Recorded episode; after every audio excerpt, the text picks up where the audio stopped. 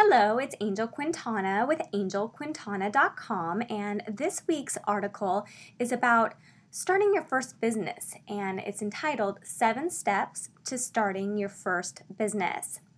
So, for you first time business owners out there, it's not as hard as it might seem. I promise. Starting your first business is so incredibly fun.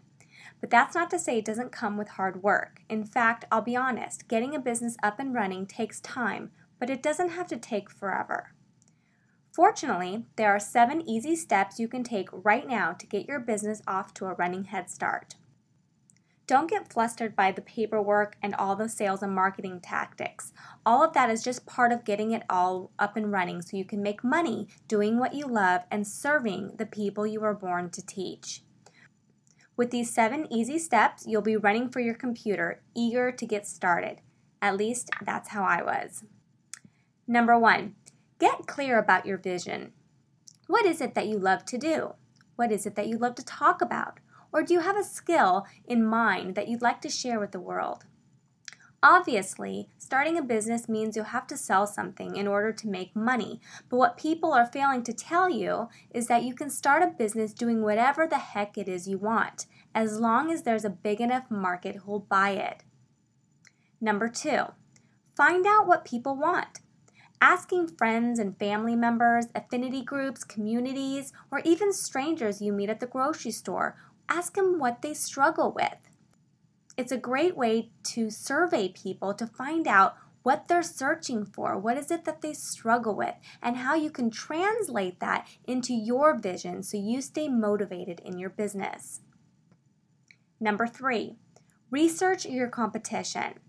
Now, you know I'm not a big believer in competition. I think there's a market for every small business owner. You just have to fine tune what it is you're selling so it resonates with what you do for a living.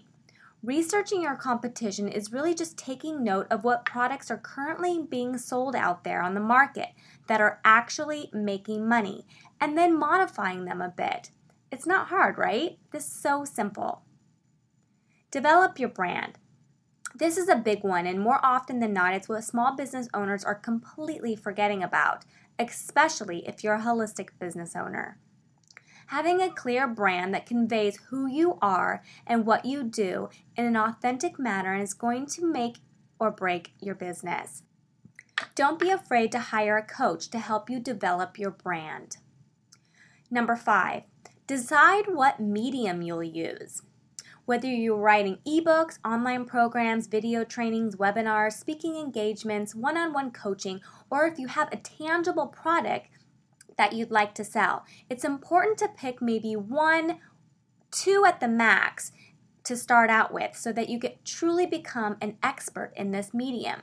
Too often, startup businesses try to be everything to everyone, and it's just not effective. And quite frankly, it dilutes your message. Choose the medium you feel most comfortable with and then challenge yourself as you grow into your business to try new ones. Number six, have a marketing campaign. This is so incredibly important and also one that is often terribly overlooked. A marketing campaign is your business. Whether you're selling nutritional coaching or energy healing, the business that you're really in is marketing. And it will only work if you are determined to figure out who your target market is. It's your bread and butter. You must have a marketing campaign and a strategy to get your products and services found in the marketplace. Number seven, how will you collect payment? Will you use an online shopping cart? Will you only accept PayPal, checks, cash, or credit cards? This is something you need to think about. Often, small business owners start with PayPal and they grow into a shopping cart to collect payments easily over the internet and for instant payment processing. But your brand shouldn't be compromised when it comes to accepting payment. My words of advice invest in the easiest payment option for your ideal market. I know business can seem overwhelming at first, and that's why I put together these seven simple steps because it's a process. Once you've got the bare bones in place, you can move on to the next phase and continue to fine tune the process.